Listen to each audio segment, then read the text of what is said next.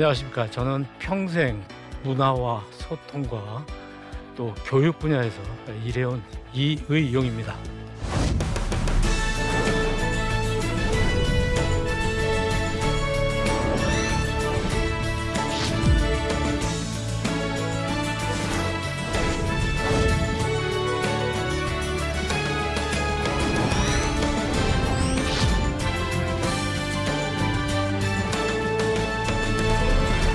오늘 제가 어, 드리는 이야기의 주제는 new normal 시대 교사입니다. 주로 교회학교와 관련된 분들, 교사나 또 관련된 분들께서 보시면 상당히 많은 도움이 되리라고 생각을 합니다. 자, 오늘 이제 첫 번째는 패러다임을 바꾸자 이런 말씀을 드리고 싶습니다. 여러분 지금 여기 한자를 하나 이렇게 놨는데 너무 잘 아시죠? 집을 나타내는 가라는 글자입니다. 아, 그러면 제가 이런 에, 좀 희한한 모양의 그림을 하나 보여드리겠는데, 자, 이건 뭐 글자라기보다는 그림 같죠? 여러분, 이건 무슨 글자라고 생각하십니까? 뭐, 여러분 마음대로 이렇게 해석할 수 있을 것입니다. 아, 제가 이름 짓기는 사람이 많이 사는 집이다. 아파트라든가 다세대 주택이라고 어, 볼수 있다. 그래서 다세대 가 이렇게 이름을 지을까 한번 생각을 해봤습니다. 지금 여기 어떤 지도가 있는데 이건 잘 아시는 대로 세계의 지도입니다. 그런데 우리한테 굉장히 생소하죠. 왜냐면은 오른쪽에 있는 남반부에서는 이 지도를 바꾸어서 어, 봅니다. 그러니까 우리는 늘 왼쪽에 있는 북방부에 사는 사람들이 보는 지도에 익숙하지만 또 이렇게 돌려놓고 보면 우리나라의 위치도 전혀 새롭게 보인다. 이걸 좀 말씀드리고 싶은 겁니다. 자, 이제 여러분에게 그림 하나를 또 어, 보여드리겠습니다. 무엇이 보이시나요? 잘 살펴보십시오. 어떤 것이 보일까요? 여기엔 분명히 뭔가 나타내고 있는 명확한 메시지가 들어 있는데요. 글자가 들어 있습니다. 힌트를 하나 드릴게요. 자, 검은 부분의 글자만 보시면 안 됩니다. 흰 부분을 잘 살펴보십시오. 찾으셨나요? 그렇죠. 자, 놀랍지 않습니까? 자, 우리는 늘 흰 바탕 종이에 검은 것이 글씨이고 검은 것이 그림이라는 것. 다시 말하면 짙은 것이 그림이나 글씨라는 것으로 알고 있죠. 근데 지금 이렇게 바꿔서 생각을 해보시는 겁니다. 흰 부분도 뭔가 표현이 될 수 있겠다. 그러니까 명확한 어떤 글자의 모습이 나타나고 있습니다. 자, 여러분이 머리가 좀 이렇게 유연해지셨나요? 자, 좀 생각을 바꿔보자는 것입니다. 토마스 쿤이라는 사람이 이 생각의 틀, 생각의 축, 이걸 예, 이야기하면서 패러다임이라는 말을 썼습니다. 그래서 시프트라는 말을 넣으면 이걸 바꾼다는 뜻입니다. 이렇게 되어 있는 축을 이렇게 한번 바꿔보자. 그러니까 이 패러다임 시프트의 예, 굉장히 대표적인 사람이 누구냐면 코페르니쿠스입니다. 코페르니쿠스는 누구냐? 지금까지 어, 태양이 내가 살고 있는 지구의 주위를 돈다고 그렇게 예, 믿어 왔었죠. 아, 이것이 반대라는 겁니다. 말하자면 지구가 태양의 주위를 돈다. 이 말을 했더니 굉장히 많은 사람들이 이 사람을 지탄했고 결국은 종교 재판에까지 예, 갔죠. 그래서 상당히 어려운 상황이 됐는데 이렇게 이 지동설, 천동설이라는 말을 쓰지 않습니까? 그러니까 이것이 바로 패러다임을 바꾸는 것입니다. 그래서 이런 패러다임을 바꾸면 어떤 일이 있느냐면은 엘라 엘라스카에 냉장고를 수출하는 거죠. 굉장히 그 추운 나라. 북극 가까운 데 있는 엘라스카에다가 냉장고를 판다. 그 추운 나라에 냉장고가 팔리겠습니까? 이제 실제로 우리나라에서 지금 냉장고를 팔고 있습니다. 이건 뭐죠? 일종의 패러다임을 바꾸는 것을 의미하는 좋은 사례입니다. 자, 제가 오늘 new normal이라는 단어를 썼는데요. 이 단어의 뜻을 우리가 한번 생각해 볼 필요가 있습니다. new라는 말을 빼고 normal만 놓고 보면 뭔가요? 평범한 거죠. 그리고 정상적인 거. 그리고 보통인 것. 뭐 특별한 게 없다 이런 뜻입니다. 근데 앞에다 new를 집어 넣어 보면은 새롭다는 뜻입니다. 아, 평범하지 않고 정상적이지 않고 보통이 아닌 걸 얘기하는 거죠. 새 기준이란 무슨 뜻이냐? 기준이 바뀌었다는 뜻입니다. 이거는 왜 그러냐면 시대의 변화에 따라서 기준이 달라진다는 것입니다. 그때 그때 달라요처럼 시대의 변화에 따라서 표준이 달라지는 것이죠. 전에는 이것이 굉장히 중요한 것이었는데 저, 이제는 이러한 것이 굉장히 중요한 것이 될 수 있다. 전에는 세상을 이렇게 봤는데 이제는 세상을 이렇게 봐야 된다. 새로운 기준이 생겼다는 것입니다. 이 새로운 기준을 new normal이라고 어, 하죠. 현재 우리 이 new normal은 지금 우리 사회 에, 대한민국 사회뿐만 아니라 전 세계적으로 굉장히 새로운 하나의, 하나의 조류가 아, 돼 있습니다. 여러분, 그럼 우리 한국 교회를 한번 보실까요? 한국 교회를 잘 살펴보시면 한국 교회는 지금 위기 상황입니다. 어떤 위기 상황인가요? 정체성이 굉장히 많이 흐트러져 있는 상황입니다. 그러니까 내적인 요인이죠. 여러분 잘 아시는 대로 우리 교회는 굉장히 많이 세속화되어 있습니다. 그러니까 거룩하지 못한 모습이죠. 예전에 강의하는 저나 또 우리 강의 들으시는 여러분이나 우리 모두 크리스천들이 한번 생각해 볼 때 우리가 지금 많이 세속화되어 있다. 교회도 많이 세속화되어 있고 또 교회 안에서 굉장히 갈등이 생겨나고 있습니다. 말하자면 이념에 대한 갈등. 그러니까 복음이 위냐, 정치적인 이념이 위냐. 그래서 어떤 곳에 가보면 이념이 복음보다 더 위가 되는 이런 그 위기 상황. 그러니까 기독교의 정체성이 흔들리고 있다는 것이 가장 큰 위기죠. 지난 2000 지금 20년 6월에 조사한 자료인데요. 다른 종교하고 우리를 비교했을 때 우리 기독교인 경우에는 일단 사람들이 거리를 두고 싶어 하고요. 보세요. 우리는 이중적이다, 사기꾼 같다, 뭐 심지어는 뭐 배타적이다, 뭐 등등 이런 굉장히 나쁜 것들이 코로나 19 이후에 우리들의 닥친 우리가 지금 당면하고 있는 것 중에서 제일 아픈 게 뭐냐면 교회에 대한 이미지가 너무 나빠진 거예요. 너무 가슴이 아프고요. 아, 특히 다른 종교하고 비교가 많이 되는 겁니다. 여러분, 이게 밖에서 보는 우리 개신교의 모습입니다. 그러니까 우리는 우리를 괜찮다고 보지만 밖에 있는 사람들은 우리를 그 반대로 보고 있다는 사실은 한국 교회에 굉장히 심각한 위기라고 생각을 합니다. 그리고 또 하나는 뭐죠? 굉장히 큰 문제죠. 4차 산업혁명이라는 과학기술의 발전으로 인해서 사람이 하던 일을 대신하고 모든 게 자동화되고 이런 상황에 와 있죠. 이건 뭐 오늘 다 말씀드릴 수가 없지만 엄청난 변화가 지금 오고 있죠. 뭐 곳곳에 있습니다. 자동차도 이제는 사람 없이 가는 자동차가 생기고 있고 또 하나는 뭐죠? 코로나 19가 지금 우리들에게 다가왔는데 불과 한 현재 이 녹화하는 시점에서는 8개월 뭐 정도밖에 안 됐는데요. 얼마나 많은 게 지금 바뀌었는지 모릅니다. 그러니까 어떤 사람이 그림을 이렇게 재밌게 그렸어요. 옛날에는 우리들이 동물원에 가서 동물원 우리 안에 있는 동물들을 구경을 했잖아요. 요즘은 동물들이 우리 집 앞에 와서 창문 안에 있는 우리들을 보면서 사람 구경을 한다 이렇게 얘기를 했는데 예, 굉장한 큰 변화가 있습니다. 자, 이런 것들이 외적 요인입니다. 결국은 우리 내부의 문제와 이 바깥 환경의 문제 때문에 한국 교회는 위기에 와 있다. 그러니까 어떻게 되죠? 성장이 정, 정지가 되어 있는 거예요. 아니면 후퇴하고 있습니다. 게다가 교회들이 만나지 못하니까 교인들이 만나지 못하니까 비대면으로 하니까 활동이 위축되고 교인 수가 점점 감소되고 있고 이 상황이 끝나면 교인이 얼마나 나올까 다 고민 고민하고 있습니다. 근데 이걸 버티지 못하는 교회들은 파산하고 또 교회 건물이라든지 이 시설이 경매에 붙여지고 있습니다. 아, 엊그제 어느 어, 목사님 만났는데 그 작은 교회였는데요. 결국은 견디지 못하고 월세라든지 교회를 다 팔고 또 전세를 빼고 그래서 남은 돈으로 교인들에게 n분의 1로 나눠주면서 교회 파산을 하는 아주 눈물겨운 그런 사연을 제가 얘기 들은 적이 있습니다. 이게 지금 한두 군데가 그런 곳이 아니죠. 교회 활동이 비대면으로 전환되면서 위축되는 이런 상황에 지금 와 있습니다. 여러분이 너무 실감하시는 상황 아니겠습니까? 위기입니다. 지금 정말 위기죠. 그런데 우리는 여전히 이 또한 지나가리라. 그죠?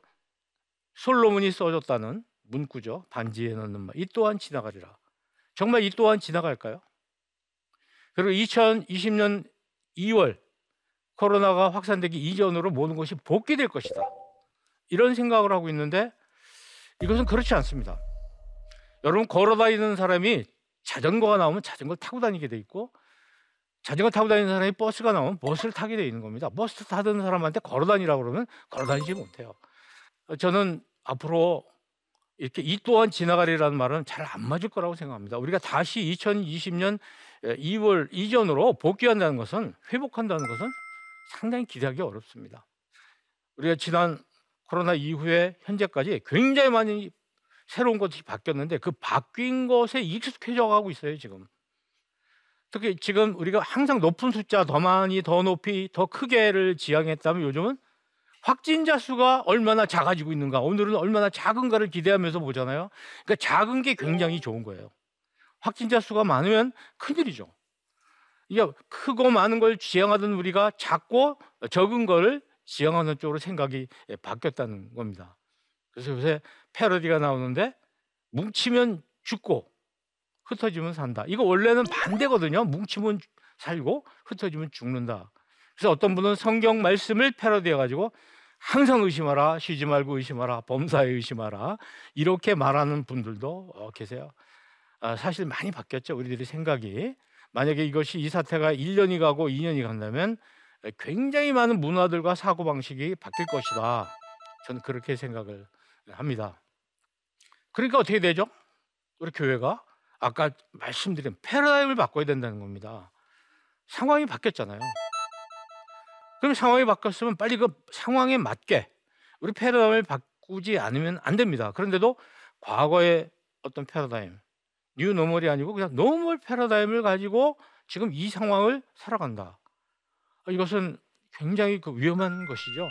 특히 다음 세대를 위해서 굉장히 위험한 것입니다. 근데 교회 교육의 현 주소에 대해서 잠깐 살펴보겠습니다.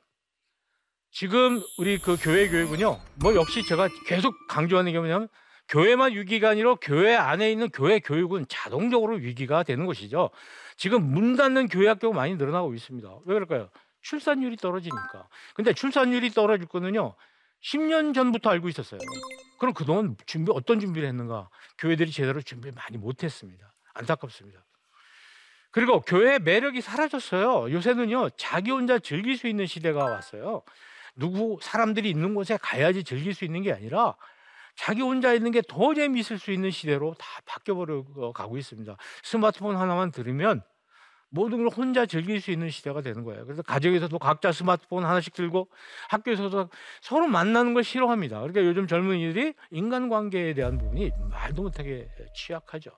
게다가 교회는 신뢰도가 많이 떨어져서 어, 교회에 나가면 참 좋은 곳이라는 생각이 점점 바뀌고 있고 위험하다는 생각을 많이 하고 있으니까 이게 교회 학교가 당면한 위기입니다.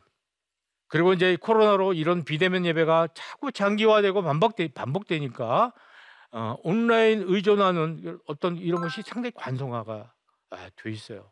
그래서 비대면 예배가 임시 방편으로 지금 계속 되고 있어요. 그럼 언제까지 그럴 건가요? 이 비대면 예배 언제까지 드려야 되죠? 가정 예배가 언제까지 가정 예배로 드려야 되나요? 이건 참 큰 일이 아닐 수 없습니다. 그러니까 나 홀로 어린이들이 집에 있는데 걔네들은 어떡하죠? 부모님이 교회 나가시지 않는 아이들, 혼자 교회 나오는 아이들은 어떡하란 말입니까? 이런 등등의 어, 문제가 우리 앞에 나와 있습니다. 또 하나는 우리 학교 학교 시스템을 교회가 교회 학교가 계속 따라 했던 거죠. 학교 시스템은 지식 중심의 어떤 그 체계이거든요. 그걸 교회에서 계속 하니까 삶의 문제, 우리 삶의 변화 같은 것을 생각하지 못하는 거죠. 그리고 이제 오늘 특별히 강조하고 싶은 게 교사와 학생 간의 소통에 굉장히 어려움이 이제 생기는 거예요. 특히 나이가 많은 교사들은 아이들한테 해줄 말이 너무 많고 가르칠 게 너무 많아요. 그런데 어떻게죠? 전달이 너무 약해요. 전달력이 없어요. 아이들하고 소통이 잘 안 돼요. 그럼 젊은 교사들은 전달은 잘 되는데 가르칠 게 별로 없는 거예요. 왜 하, 교회라는 건 학교 같이 이렇게 지식을 전달하는 곳이 아니기 때문에 이런 문제가 어, 생기는 것이죠. 그러니까 이제 어떻게 하죠? 우리가 교육의 패러다임을 바꿔야 되는 거죠. 이제 규모의 패러다임을 빨리 바꿔야 됩니다. 대면 예배 얼마나 많이 참석하느냐 여기다 포인트를 주면 안 돼요. 어느 교회 학교에 가면 교육 전도사님이 굉장히 고생해요. 왜? 학생이 몇 명 참석했는지를 당연히 보고해야 되는데 학생 수가 줄어들면 그 교육자는 무능하다. 이런 평가를 받는 겁니다. 이게 굉장히 잘못된 겁니다. 얼마나 많이 참석했느냐도 중요하지만 사실은 그보다 더 강조해야 될 부분은 소금과 빛의 삶을 살고 있는가 아이들이 아이들이 변화되고 있는가 하나님 말씀을 따라가고 있는가 거기에 이제 초점을 맞춰야 되죠. 그리고 신앙 교육의 무대를 교회뿐만 아니라 가정으로 확장시켜야 되는 것이고 학교로 확장시켜야 되는 것이죠. 우리 아이들이 교회를 떠나서 주일날 이후에 학교와 가정과 친구들과 사이에서 어떻게 살아갈 것인가를 가르쳐 줘야 됩니다. 그런 면에서는 가장 신앙교육에 영향력 있는 사람은 부모님이라는 겁니다. 부모님. 교사가 주일날 1시간 내지 2시간 동안 아이들과 같이 있는 교회학교 교사가 무슨 영향력을 발휘하겠어요? 그래서 이제는 주일날 아이들을 교회에 오게 하는 교회학교 1시간 내지 뭐 1시간 반 정도의 그 교회 학교도 중요하지만 이제는 부모님 학교가 필요한 거예요. 부모 주일 학교.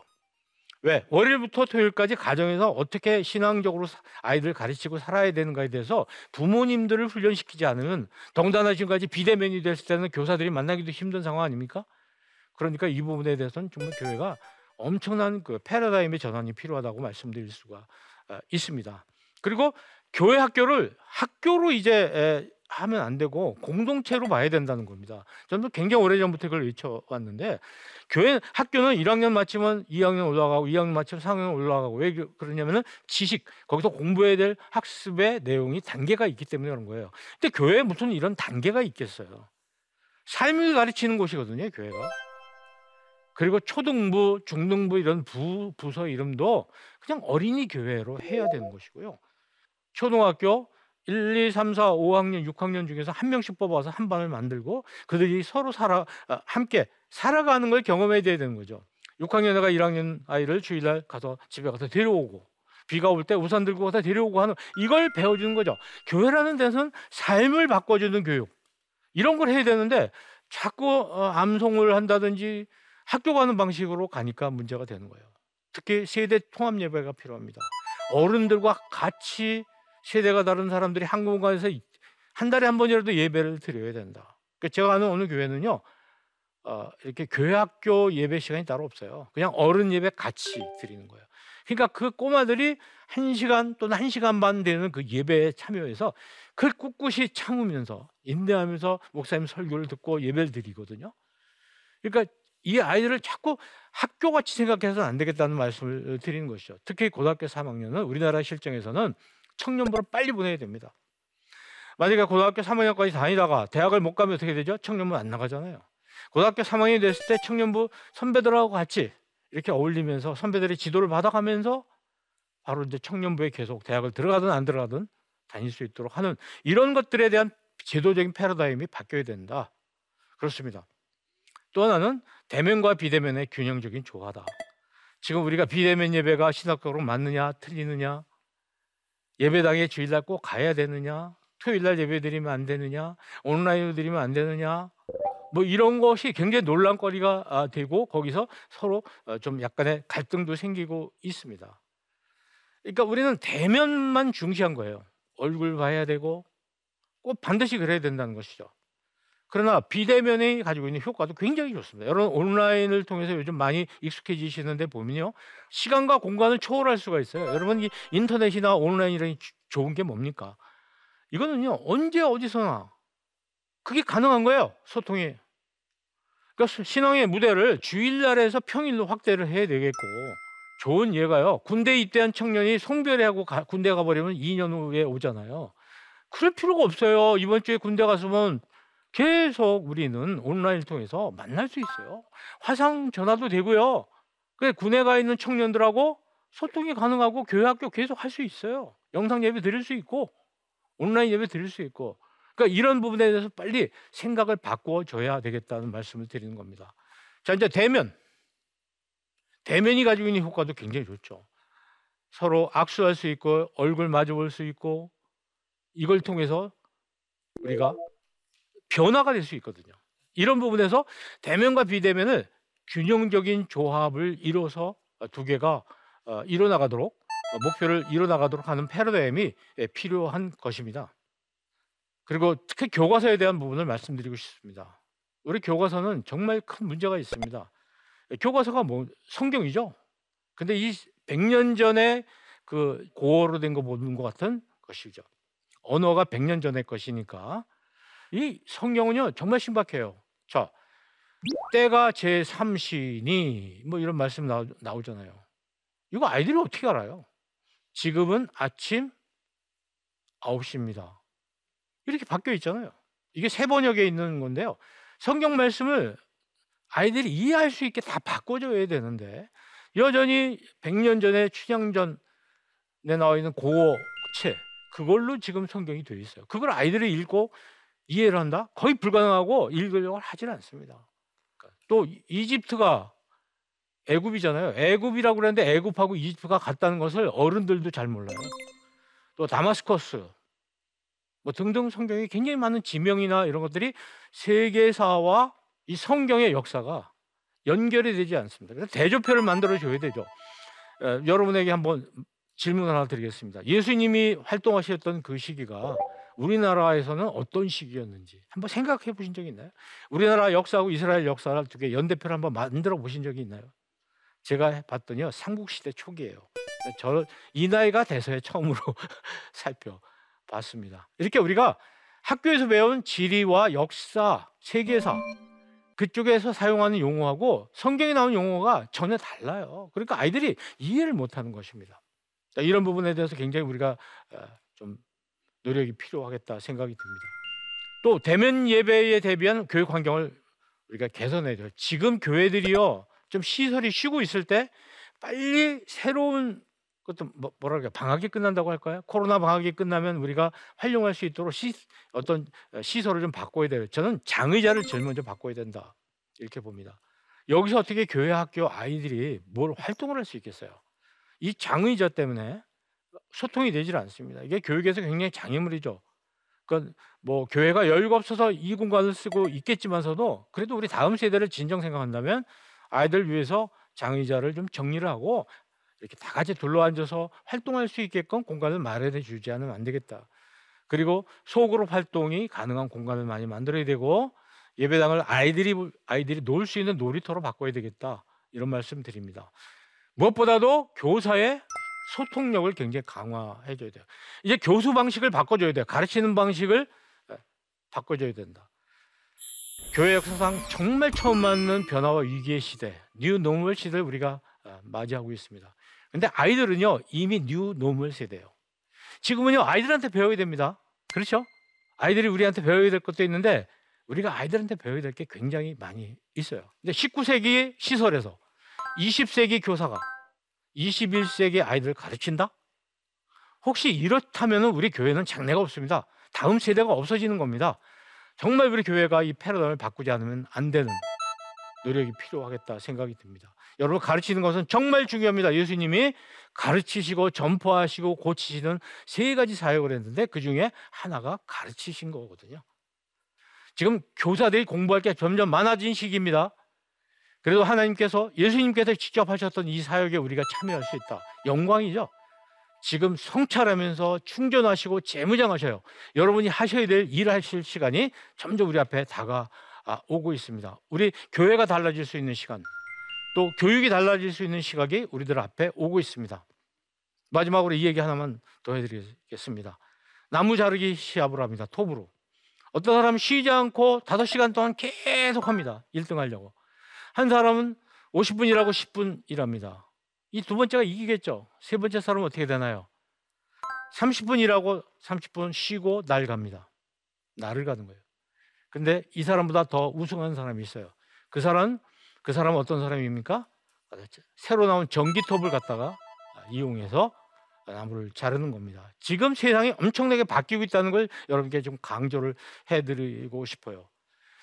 new normal 시대는 new normal 패러다임이 필요하다. 이것이 오늘 제가 말씀드리는 결론입니다.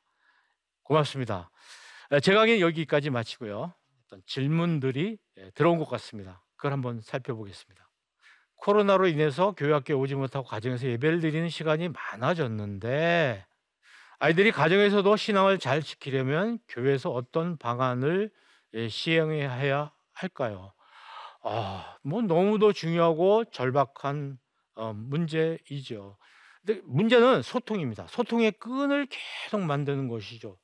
특히 온라인을 통한 어, 소통, 우리가 많이 쓰고 있는 뭐 카톡이라든지 이런 SNS를 통해서 우리가 일주일에 한 번 만났다면 이제는 카카오톡이라든지 이런 SNS를 통해서 일주일에 더 많은 시간을 어, 접할 수가 있습니다. 한 가지 아주 좋은 것을 말씀드리면 전화로 1분 기도하는 겁니다. 여러분 일주일에 한 번 내지 두 번이라도 개인과 소통하면서 전화로 그 아이를 위해서 간절하게 한 1분 정도 기도해 주는 겁니다. 아마 그 아이가 평생 동안 그 기도를 잊지 못할 것입니다. 그게 매주 매주 계속된다면 선생님을 잊지 못할 것이고 교회를 잊지 못할 것이고 아, 주님을 잊지 못할 것 같습니다. 네, 이것으로 어, 제 강의를 마치겠습니다. 대단히 감사합니다.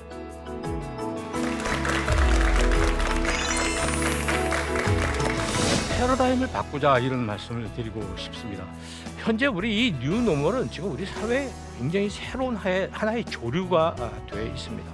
저는 세상을 이렇게 봤는데 이제는 세상을 이렇게 봐야 된다. 지금 우리 그 교회 교육은요, 지금 정말 위기죠. 이제 규모의 패러다임을 빨리 바꿔야 됩니다. 얼마나 많이 참석했느냐도 중요하지만 사실은 아이들이 변화되고 있는가, 하나님 말씀을 따라가고 있는가, 거기에 이제 초점을 맞춰야 되죠. 그리고 신앙교육의 무대를 교회뿐만 아니라 가정으로 확장시켜야 되는 것이고 학교로 확장시켜야 되는 것이죠. 그리고 교회 학교를 공동체로 봐야 된다는 겁니다. 삶을 가르치는 곳이거든요, 교회가. 또 하나는 대면과 비대면의 균형적인 조화다. 무엇보다도 교사의 교수 방식을 바꿔줘야 돼요. 가르치는 방식을 바꿔줘야 된다. 교회 역사상 정말 처음 맞는 변화와 위기의 시대. 뉴노멀 시대에는 뉴노멀 패러다임이 필요하다.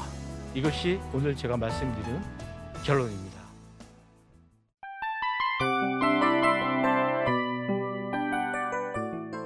이 프로그램은 청취자 여러분의 소중한 후원으로 제작됩니다.